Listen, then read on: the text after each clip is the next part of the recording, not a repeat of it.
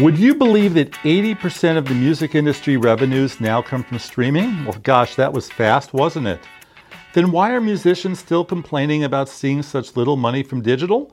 At what point do musicians finally get to join the party?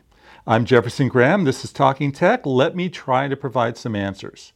Now, streaming music, paying for services like Spotify, Apple Music, and Amazon Prime, generated $4.3 billion in the first half of 2019, or 80% of the industry's total tally of $5.4 billion.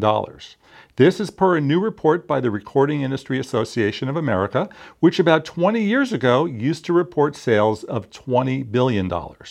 Now, remember digital downloads? They were going to be the savior of the industry and replace CDs.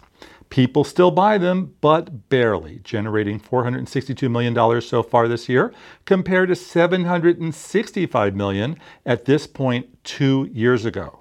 Now, that's still better than CDs. Yes, people are still buying CDs, worth nearly $250 million this year so far.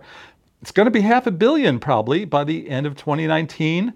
I got a question, listeners. Have you bought a CD in the last six months? I'd love to hear from you. Where are you finding them? I'm Jefferson Graham. Look for me on Twitter where I'm at Jefferson Graham. You've been listening to Talking Tech.